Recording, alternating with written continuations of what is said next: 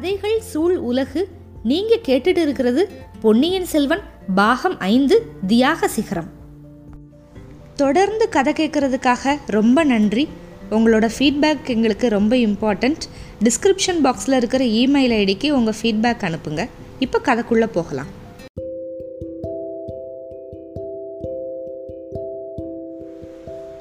பொன்னியின் செல்வன் பாகம் ஐந்து அத்தியாயம் பன்னிரெண்டு.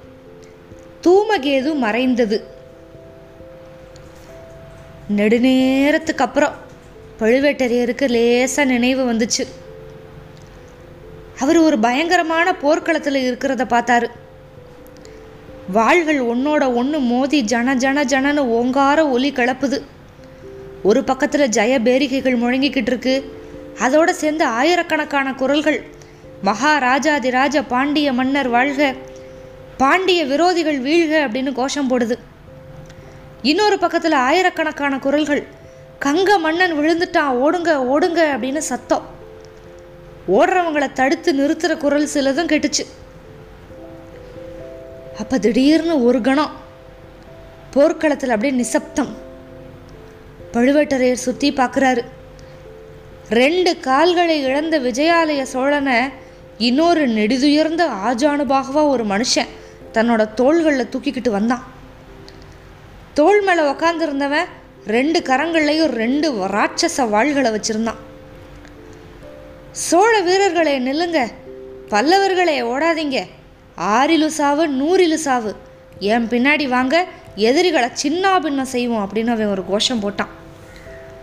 ஓட ஆரம்பிச்சிருந்த சோழ பல்லவ வீரர்கள் வந்து விஜயாலய சோழனை பார்த்துட்டு அவன் வார்த்தைகளை கேட்டுட்டு நின்னாங்க அப்படியேவும். அவங்க முகங்களில் சோர்வு பீதி எல்லாம் போய் மறுபடியும் தீரமும் வீர களையும் வந்துச்சு.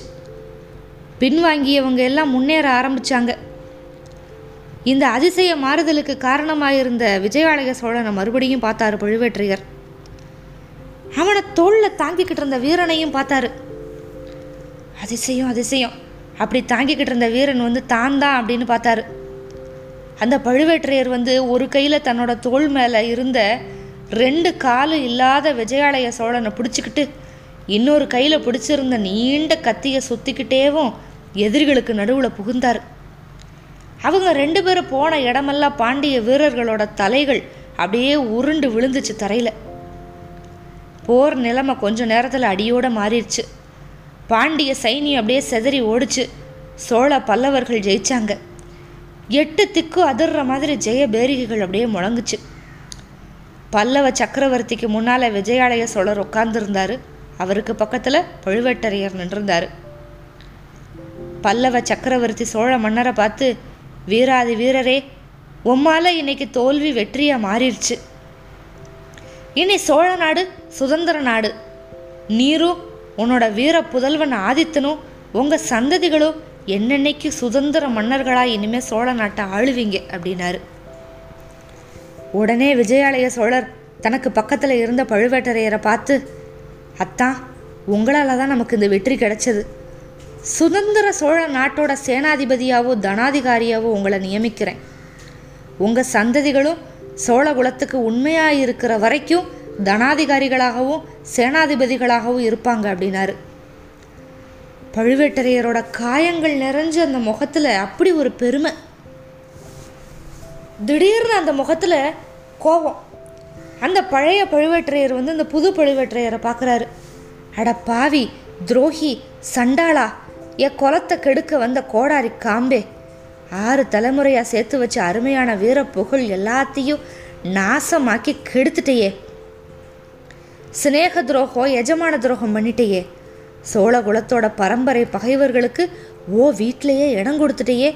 ஓன் பொக்கிஷத்துலேருந்து பொருள் கொடுத்துட்டையே. உன்னாலெல்லாம் இன்னைக்கு சோழ குலத்துக்கு இறுதி நேரம் போகுது. நீ நாசமாக போவ. உனக்கும் உன்னோட குலத்துக்கும் உன்னால் உற்ற பழி உலகம் இருக்கிற வரைக்கும் அணு அளவு மாறாது அப்படின்னு சாபம் கொடுத்தாரு. சாபம் கொடுக்க கொடுக்க அந்த பெரிய பழுவேற்றையர் அந்த பழைய பழுவேற்றையர் கண்களில் கண்ணீர் அப்படியே தாரதாரையாக குட்டுது. அதுக்கப்புறமும் நிறைய பழுவேற்றையர்கள் வந்தாங்க. ஒவ்வொருத்தரும் அவங்கவங்க பண்ண வீர செயல்களை எல்லாத்தையும் சொன்னாங்க. எல்லாருமே இந்த பழுவேற்றையருக்கு சாபம் கொடுத்தாங்க. அப்புறம் எல்லாரும் சேர்ந்து வேற சபிச்சாங்க. சண்டாளா குல துரோகமும் ராஜ துரோகமும் பண்ணிட்டேயே. நாங்கள் உயிரை கொடுத்து சம்பாரித்த வீர புகழ் எல்லாத்தையும் நாசமாக்கிட்டேயே. உன் புத்தி ஏன் இப்படி போச்சு? அப்படின்னாங்க. அப்புறம் பழுவேட்டரையர்கள் மறைஞ்சு போனாங்க. கொடும்பாளூர் வேளூர்களும் திருக்கோவலூர் மலையமான்களும் வந்தாங்க. தனித்தனியாக நின்ன பழுவேட்டரையர்களை சுற்றிக்கிட்டு சீச்சி நீயும் ஒரு மனுஷனா. சோழ குலத்தையே நீயும் உன்னோட பரம்பரையும் தான் தாங்கி வந்துச்சுன்னு பெருமை அடிச்சுக்கிட்ட. இப்போ என்ன சொல்கிற சோழ குலத்துக்கு நீயே யமனா போயிட்ட. பாதகா ஓ பவிஷு தான் எங்கே? அப்படின்னு சொல்லி எக்காலம் கொட்டி சிரித்தாங்க பவிஷு அப்படின்னா மானம் அந்தஸ்து அப்படின்னு அர்த்தம். எக்காலம்னா ஏளனமாக கேலி பண்ணி எகத்தாளமாக சிரிக்கிறது. அவங்களுக்கு பின்னால் இப்போ கூட்டமாக நின்ன சோழ மக்கள் கல்லையும் மண்ணையும் வாரி பழுவேற்றையர் மேலே எரிய ஆரம்பித்தாங்க அந்த சமயம் சுந்தர சோழ சக்கரவர்த்தி வந்து அந்த கூட்டத்தை விலக்கிக்கிட்டு பலமே இல்லாத கால்கள்னால தள்ளாடி நடந்து வந்தார். வேளிர்களையும் மலையமான் எல்லாத்தையும் கோபமாக பார்த்தாரு. சீச்சி என்ன காரியம் பண்ணுறீங்க வீராதி வீரர் பழுவேற்றையர் மேலேயா கல்லையும் மண்ணையும் எறியறீங்க அவரையா துரோகின்னு சொல்கிறீங்க பழுவேட்டரையரோட துரோகத்தினால நானும் என் குலமும் அழிஞ்சு போனால் போகிறோம் நீங்கள் யாரும் அவரை குறை சொல்ல வேணாம். தனாதிகாரி வாங்க என் கூட அரண்மனைக்கு அப்படின்னாரு. ஜனக்கூட்டம் கலைஞ்சு போச்சு. சுந்தர சோழர் மறைஞ்சு போயிட்டார். இப்போது தம்பி காலாந்த கண்டர் மட்டும் நிற்கிறாரு அண்ணா நம்ம மேலே இவ்வளவு நம்பிக்கை வச்சிருக்காரே சக்கரவர்த்தி. அவருக்கு துரோகம் பண்ணலாமா? அவரோட குலத்தை அழிக்க வந்த பெண் பேயை நம்ம அரண்மனையில் வச்சிருக்கலாமா? அப்படின்னாரு. சொல்லிட்டு அவர் மறைஞ்சு போயிட்டார். வந்தியத்தேவனும் கந்தமாறனும் அவங்கள ஒத்த வாலிபர்களும் இப்போ பெரிய பழுவேட்டரையரை சுற்றிக்கிட்டாங்க என் மீசை நிறைச்ச கிழவா? உனக்கு ஆசை மட்டும் நிறைக்கல பெண் மோகத்தில் அழிஞ்சிட்டேயே. உன்னோட உடம்புல இருக்கிற அறுபத்தி நாலு புண்களும் இப்போ என்ன சொல்லுது? இதெல்லாம் வீரத்தோட பரிசான விழுப்புண்களா? இல்லை துரோகத்தோட கூலியான புழுப்புண்களா? அப்படின்னு கேட்டுக்கிட்டு கலகலகலன்னு சிரிச்சானுங்க. இவர் வந்து உடைவாளை எடுக்க முயற்சி பண்ணுறாரு ஆனால் உடைவாள் இல்லை. இந்த சமயத்தில் குந்தவி பிராட்டி அங்கே வந்துட்டா. வாலிபர்களை நோக்கி கையை அமர்த்தி சிரிப்பு நிப்பாட்டினா. பாட்டா இவங்க விளையாட்டை நீங்கள் பொருட்படுத்த வேண்டாம். உங்கள் அரண்மனையில் இருக்கிற பெண் வேடம் போட்ட விஷ பாம்பை துரத்திருங்க. எல்லாமே சரியாக போயிடும் அப்படின்னா. இப்போ இவங்க எல்லாம் மறைஞ்சு பழுவேட்டரையர் குலத்தை சேர்ந்த பெண்மணிகள் வர ஆரம்பித்தாங்க பத்து பேர் நூறு பேர் ஆயிரம் பேர் ஆறு தலைமுறையை சேர்ந்தவங்க வந்து சுற்றி நின்றுக்கிட்டாங்க ஐயையோ உனக்கு இந்த கதியாக நடக்கணும்? நம்ம வீர குலத்துக்கு ஒன்னால் இவ்வளோ பெரிய பெரும் பழியாக ஏற்படணும். நாங்கள் எங்கள் கணவன்களை அண்ணன்மார்களை தம்பிமார்களை பத்து மாதம் சுமந்து பெத்த பிள்ளைகளை சோழ நாட்டுக்காக போர்க்களத்துக்கு அனுப்பி வச்சோமே. அவங்க ரத்த சிந்தி உயிரை கொடுத்து பழுவூர் வம்சத்துக்கு எவ்வளவோ இணையே இல்லாத புகழையெல்லாம் தேடி கொடுத்தாங்களே. அதையெல்லாம் அப்படி ஒரு நொடியில் தொலைச்சிட்டையே அப்படின்னு கதர்னாங்க. பெண்களே வாயை மூடிக்கிட்டு அந்த புறத்துக்கு போங்க. என்னால் ஒரு பழியும் வராது அப்படின்னு பழுவேற்றையர் கஷ்டப்பட்டு பதில் சொன்னார். அப்போ பெண்கள் வந்து ஒரு திசையை காமிச்சாங்க. யமதர்மராஜன் வந்து எருமக்கடா வாகனத்தில் ஏறிக்கிட்டு கையில் வேலும் பாச கயிறு எடுத்துக்கிட்டு வந்தான். பழுவேட்டரையரை நெருங்கினா போகிற போக்கில் பழுவேட்டரையா உனக்கு ரொம்ப வந்தனம். சுந்தர சோழனோட உயிரையும் ரெண்டு பசங்க உயிரையும் ஒரே நாளில் கொண்டு போகிறதுக்கு உதவி செஞ்சல உனக்கு என்னோட நன்றி அப்படின்னு சொன்னான் யமதர்மராஜன். இல்லை இல்லை இல்லை. நான் உனக்கு உதவி செய்யலை செய்ய மாட்டேன். உன்னை தடுப்பேன். ஏ யமனே நில்லு நில்லு நில்லுன்னு கத்துனாரு. ஆனால் அவரை ஏதோ ஒரு சக்தி பிடிச்சி நிப்பாட்டுச்சு. ஏதோ ஒரு பெரிய பாரம் அவரை அமுக்குச்சு. இன்ன இடத்துல இருந்து நகலவே முடியல. பாத்தியா நாங்கள் சொன்னது சரியாக போச்சுன்னு சொல்லிட்டு இந்த பழுவேட்டரையருக்குள்ள பெண்கள் எல்லாம் ஓன சத்தம் போட்டு புலம்புனாங்க. பலர் ஒப்பாரி வேற வச்சு அழுதாங்க. அந்த அழுக சத்தம் நிமிஷத்துக்கு நிமிஷம் கூடிக்கிட்டே இருந்துச்சு. பழுவேட்டரையர்னால அந்த அழுக சத்தத்தை அடக்கவே முடியல சகிக்கவும் முடியல.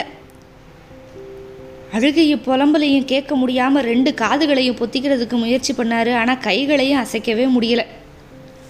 ஒரு பெரிய முயற்சி பண்ணி கைகளை அப்படியே ஒத்தறி எடுத்தாரு. அந்த முயற்சியில் கண்களை திறந்துக்கிருச்சு. சட்டுன்னு ஞாபகம் வந்துருச்சு. அத்தனை நேரமும் அவர் அனுபவிச்சது எல்லாமே மனப்பிரமை அப்படின்னு புரிஞ்சுக்கிட்டாரு. ஆனால் ஓலக்குரல் மட்டும் கேட்டுக்கிட்டே இருந்துச்சு. கவனித்து பார்த்தா அது பெண்களோட ஓலக்குரல் இல்லை நரிகள். நினைவு இழந்துக்கிட்டு இருந்த சமயத்தில் லேசாக காதில் விழுந்து சம்பாஷணையெல்லாம் ஞாபகத்துக்கு வந்துச்சு. கிழவன் செத்து போயிட்டான் அப்படின்னுச்சு ஒரு குரல். நல்லா பாரு பழுவேட்டரையனோட உயிர் ரொம்ப கெட்டி யமன் கூட பக்கத்தில் வர்றதுக்கு பயப்படுவான் அப்படின்னது இன்னொரு குரல். யமன் பயப்படலாம் நரியெல்லாம் பயப்படாது. கொஞ்ச நஞ்ச உயிர் மிச்சம் இருந்தாலும் நரி சரிப்படுத்திடும் பொழுது விடிகிறப்ப கிழவனோட எலும்புகள் தான் மிச்சம் இருக்கும். நல்ல சமயத்தில் நீ பிளந்த மண்டபத்தை பிடிச்சி தள்ளுன. இல்லைன்னா நான் அந்த கதிக்கு போயிருப்பேன் கிழவன் வந்து என்னை கொலை பண்ணியிருப்பான் அப்படின்னா. எங்க?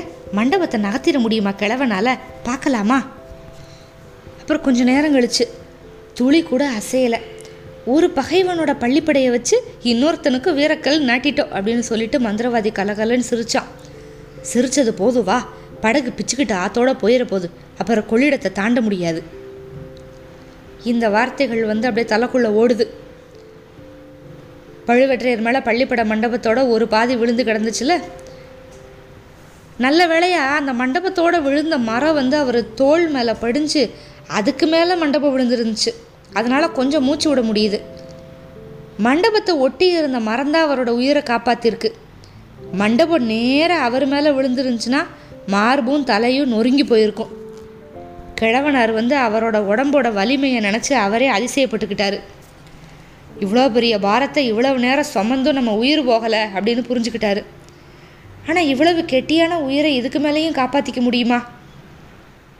எப்படியாவது காப்பாற்றி தான் ஆகணும். சோழ குலத்துக்கு நேரம் இருந்த அபாயத்தை தடுக்கணும். வானுலகத்துக்கு போனால் அங்கேயும் நம்மளை மூதாதையர்கள் வந்து சபிக்க தான் செய்வாங்க. ஐயோ எவ்வளவு நேரமாக இங்கே கிடக்கிறோமோ தெரியலையே. ஒருவேளை நம்ம தடுக்க விரும்புகிற எல்லா விபரீதமும் இதுக்கு முன்னாடியே நடந்திருக்குமோ? இதுக்கு இடையில நரிகளோட ஊர் ஊளை குரல் வந்து நெருங்கி நெருங்கி வந்துக்கிட்டே இருக்கு. நரிகள் மூச்சு விடுற சத்தம் அவருக்கு தலைக்கு பக்கத்துலலாம் கேட்குது ஆஹா இந்த நரிகளுக்கு கூடவா அந்த பழுவேற்றையனை பார்த்து இளக்காரமாக போயிடுச்சு பார்க்கலாம் ஒரு கை பழுவேற்றையர் ஒரு கையினால் மட்டும் இல்லை ரெண்டு கையினாலையும் அப்படியே பார்க்க ஆரம்பிச்சிட்டாரு. உடம்புல இருந்த மிச்ச பலம் எல்லாத்தையும் பிரயோகம் பண்ணி மேலே விழுந்து கிடந்த மரத்தை தூக்க முயற்சி பண்ணார். மரம் அப்படியே கொஞ்சம் கொஞ்சமாக உயர உயர அதுக்கு மேலே இருந்த பாறை அப்படியே நகர்ந்து சரிய ஆரம்பிச்சது. இடையில வந்து அவர் ஹூங்காரம் பண்ணிக்கிட்டே பண்ணாரா அதனால் அந்த நரி எல்லாம் அப்படியே நகர்ந்து நகர்ந்து போச்சு. ஒரு நாழிகை தான் ஒரு யுகம் மாதிரி இருந்துச்சு. ஒரு வழியாக அவர் அமுக்கிக்கிட்டு இருந்த அந்த மரமும் மண்டப பாறையும் கொஞ்சம் அப்பால நகர்ந்து அவரை விடுதலை பண்ணிடுச்சு ஆனால் அந்த முயற்சியில் அப்படியே அப்படியே களைச்சு போய் கொஞ்ச நேரம் படுத்தே இருந்தார். நெடுமூச்சு விட்டார். ஆகாசத்தை அண்ணாந்து பார்த்தாரு. மண்டபத்துக்கு பக்கத்தில் அதுக்கப்புறம் வந்து புயலில் மரங்கள் நிறைய விழுந்ததுனாலையும் வானவெளி வந்து கொஞ்சம் தெரிஞ்சது. இப்போ கருமேகங்கள் இல்லை வானத்தில். வைர பொறிகள் மாதிரி நட்சத்திரங்கள் நிறைய இருந்துச்சு.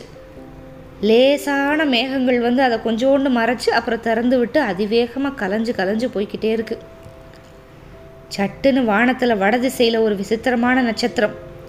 அடடா கொஞ்ச நாளைக்கு முன்னால் எவ்வளவு பெரிய நீளமான வால் இருக்கிற தூமகேது இப்போ குறுகி போயிருக்கு. இந்த நட்சத்திரத்தோட ஒரு முனையில் சுமார் ஒரு அடி நீளம் வெளிரிய புகை திரல் மாதிரி நீண்டு இருந்துச்சு. பத்து நாளைக்கு முன்னால் கூட வானத்தோட ஒரு கோணம் முழுவதும் அந்த வால் வந்து அப்படியே நீண்டு இருந்துச்சு. இப்போ வந்து அப்படியே குறுகி போயிடுச்சு என்ன காரணம்? வானத்திலிருந்து அப்படியே பார்வையை அகற்றி அப்படியே சுற்றி பார்க்குறாரு. நரியெல்லாம் இன்னும் போகலை. பத்து இருபது ஐம்பது நரி இருக்கும். அதோட கண்கள் வந்து அப்படியே நெருப்பு தணல் மாதிரி காட்டோட இருள் அப்படியே ஜொலிச்சுக்கிட்டே இருந்துச்சு. கிழவன் எப்போ சாக போகிறான் அப்படின்னு காத்துக்கிட்டு இருக்கு. போகட்டும் போகட்டும். அவ்வளவு மரியாதை பழுவேற்றையன்கிட்ட அந்த நரி கூட காட்டுது அப்படின்னு நினச்சிக்கிட்டாரு. திடீர்னு வானமும் பூமியும் அந்த வன பிரதேசம் முழுக்க அப்படியே ஒளிமயமாச்சு. பழுவேற்றையரோட கண்கள் அப்படியே கூசுச்சு. மின்னல் கிடையாது. வேற என்னவா இருக்கக்கூடும் வானத்தை பார்க்குறாரு அந்த ஜாஜ்வல்யமாக பிரகாசமாக ஒரு தீப்பந்தம் அப்படியே வான வட்டத்தில் ஒரு கோணத்தில் பிரயாணம் பண்ணிக்கிட்டு இருக்கு. அந்த பிரகாசம் அப்படியே கண்ணை கூசுது. கண்ணை ஒரு கணம் மூடிட்டு திறந்து பார்த்தாரு. அந்த தீப்பந்தம் வந்து அப்படியே சிறுசாக இருந்துச்சு. வர வர வர வர ஒளி குறைஞ்சிக்கிட்டே இருந்துச்சு. திடீர்னு அப்படியே மறைஞ்சிருச்சு. மறுபடியும் இருள். என்ன இது அப்படின்னு யோசனை பண்ணிக்கிட்டே மறுபடியும் வானத்தை பார்க்குறாரு. அந்த குறுகிய தூமகேது வால் நட்சத்திரம் இருந்துச்சுல அதை காணோம். ஆஹா தூமகேது விழுந்துருச்சு. இதோட கருத்து என்ன? இதோட விளைவு என்ன? உலகத்தில் ஏதோ விபரீதம் நடக்க போகிறதுக்கு அறிகுறி தான் ராஜ குடும்பத்தினர் யாருக்காவது விபத்து நேர்றதுக்கு அடையாளம். வால் நட்சத்திரம் மறையிறப்ப அரச குலத்தை சேர்ந்த யாராவது இறந்து போவாங்க. இது ரொம்ப காலமாக மக்கள் இடையே பரவி இருக்கிற ஒரு நம்பிக்கை.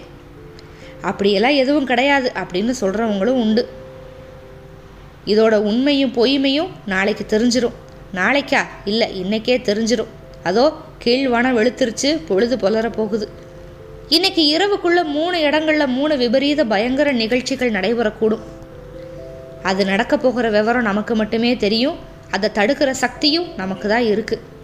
தடுக்கிறதுல ஜெயிச்சிட்டோம் அப்படின்னு சொன்னா தூமகேது விழுந்து அபசகுணத்தை ஜெயிச்சிட்டோம் அப்படின்னு. இல்லைன்னா? அதை பற்றி நினச்சி கூட பார்க்க முடியல பழுவேற்றையர்னால தடுத்து தான் ஆகணும் சோழகுலத்தை சேர்ந்த மூணு பேரையும் காப்பாற்றி தான் ஆகணும். நம்ம முதல் கடமை ரொம்ப முக்கியமான கடமை ஆதித்த கரிகாலனை காப்பாற்றுறது தான் அவனுக்கு விபத்து வந்து அதோட பழி நேராக நம்ம தலையில் தான் விழுகும்.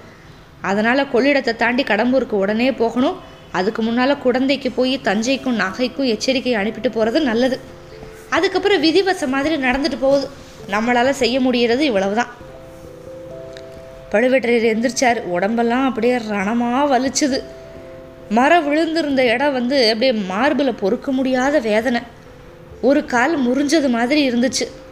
தேகம் முழுக்க அப்படி ஒரு காயம். அதையெல்லாம் பொருட்படுத்தலை. பல்ல கடிச்சுக்கிட்டு பெரும் முயற்சி பண்ணி எழுந்து நின்னாரு.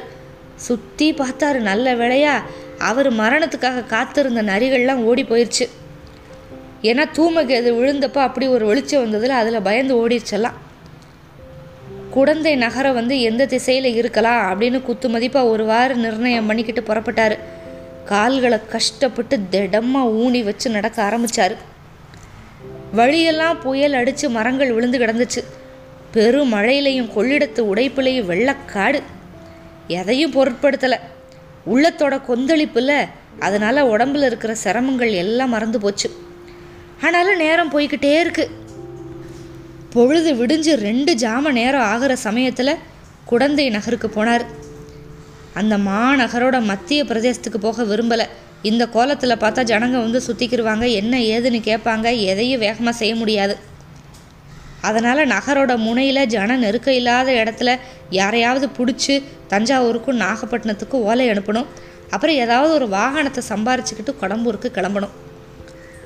துர்க்கையம்மன் கோயிலுக்கு பக்கத்தில் இருக்கிற ஜோதிடர் இங்கே வீடு வந்து ஞாபகம் வந்துச்சு.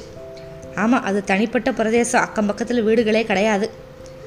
ஜோதிடர் தகுந்த மனிதர். இனிய இயல்பு ராஜ குடும்பத்துக்கும் முதன் மந்திரிக்கும் வேண்டப்பட்ட ஆள். அதனால் என்ன யாராக இருந்தாலுமே இந்த காரியத்தை பண்ணுவாங்க. ராஜ குடும்பத்துக்கு வேண்டியவராக இருந்தால் இன்னும் ஆர்வத்தோடு பண்ணுவாங்க. ஆஹா ஜோதிடருக்கு உண்மையிலே ஜோதிடம் தெரியுமா? ஜோதிட சாஸ்திரத்தில் உண்மை இருக்காங்கிறதையும் இப்போ பரிசோதனை பண்ணிடலாம் அம்மன் கோயிலையும் ஜோதிடர் வீட்டையும் இப்போ பழுவேற்றையர் நெருங்கி போனார். கோவிலுக்கு முன்னால் நெடிய பெரிய மரம் ஒன்று புயலில் முறிஞ்சு விழுந்து கிடந்துச்சு.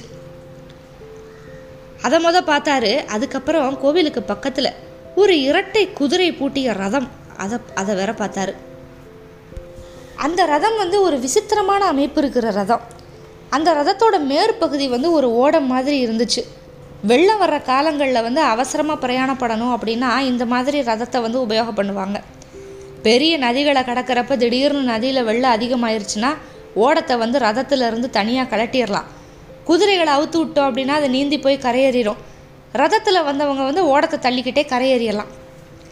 இந்த மாதிரி ரதங்கள் வந்து சோழ நாட்டில் அபூர்வமாக தான் உண்டு. யாரோடதா இருக்கும்? முதன் மந்திரியோடதா? இதில் வந்தவங்க இப்போ ஜோதிடர் வீட்டுக்குள்ளே ஜோசியம் கேட்டுக்கிட்டு இருக்காங்க போல. யாராக இருக்கக்கூடும்? ரத சாரதியை கேட்கலாமா? வேணாம் அவன் நம்மளை பார்த்து மிரண்டு போனாலும் போயிடுவான் ஜோதிடர் வீட்டுக்குள்ளே நேராக உள்ளே போயிடுறது தான் நல்லது. வந்திருக்கிறவங்க யாராக இருந்தாலும் இந்த ரதத்தை கேட்டு வாங்கிக்கிட்டோம்னா அதிலேயே கடம்பூருக்கு போயிடலாம் ஜோதிடர் வீட்டு வாசலுக்கு பழுவேற்றையர் வந்தப்போ உள்ள பெண் குரல்கள் கேட்டுச்சு. கிழவருக்கு தூக்கி வாரி போட்டுருச்சு. இளைய பிராட்டி குந்தவை குரல் மாதிரியில் இருக்குது அவ எதுக்காக இங்கே வந்தா? இந்த சமயம் பார்த்தா வரணும். முதல்ல இப்படி நினச்சவர் அவர் மனசை மாற்றிக்கிட்டாரு இளைய பிராட்டியாக இருந்தால் ரொம்ப நல்லதாக போச்சு. பழம் நழுவி பாலில் விழுந்தது மாதிரி. குந்தவி தேவி காதில் விஷயத்தை போட்டோம்னா நம்ம பாரமே நீங்குச்சு. அவளோட தந்தைக்கும் தம்பிக்கும் நிகழக்கூடிய ஆபத்தை பற்றி குறிப்பாக சொல்லிட்டோம்னா போதும். சாமர்த்தியசாலியான பொண்ணு தேவையான முன்ஜாக்கிரதையை பண்ணிடுவா அப்புறம் நம்ம நிம்மதியாக கடம்பூருக்கு போகலாம்.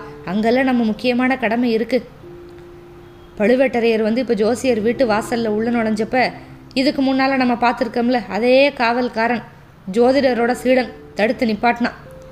பழுவேட்டரையர் அப்போ இருந்த கோலத்தில் அடையாளம் கண்டுபிடிக்க முடியல. அதனால் நில் அப்படிங்கிற அற அரற்ற குரலில் சொல்லிட்டு தடுக்கிறான். பழுவேட்டரையர் ஒரு தடவை ஹூங்காரம் பண்ணிட்டு அவன் கழுத்தை பிடிச்சி தள்ளினார். சீடன் வந்து குட்டிக்காரணம் போட்டு அடிச்சுக்கிட்டு போய் தரையில் விழுந்துட்டான். வீதியில் போய் விழுந்துட்டான். பழுவேட்டரையர் அப்படியே மத யானை மாதிரி பூமி அதிர்ற மாதிரி நடந்து அப்படியே ஜோதிடர் வீட்டுக்குள்ளே அப்படியே புகுந்தார். இப்போ குந்தவை வந்து எதுக்காக இங்கே வந்திருக்காங்க? இப்போ பழுவேட்டரையர் வந்து ஏக காலத்தில் நடக்க போகிற சதி ஆலோசனை பற்றி எல்லாத்தையுமே சொல்லிட்டாரு அப்படின்னா அதுக்கப்புறம் குந்தவை என்ன பண்ண போகிறாங்க இதெல்லாம் மேற்கொண்டு பார்க்கலாம். காத்திருங்கள். அத்தியாயம் பதிமூன்றுக்கு மிக்க நன்றி.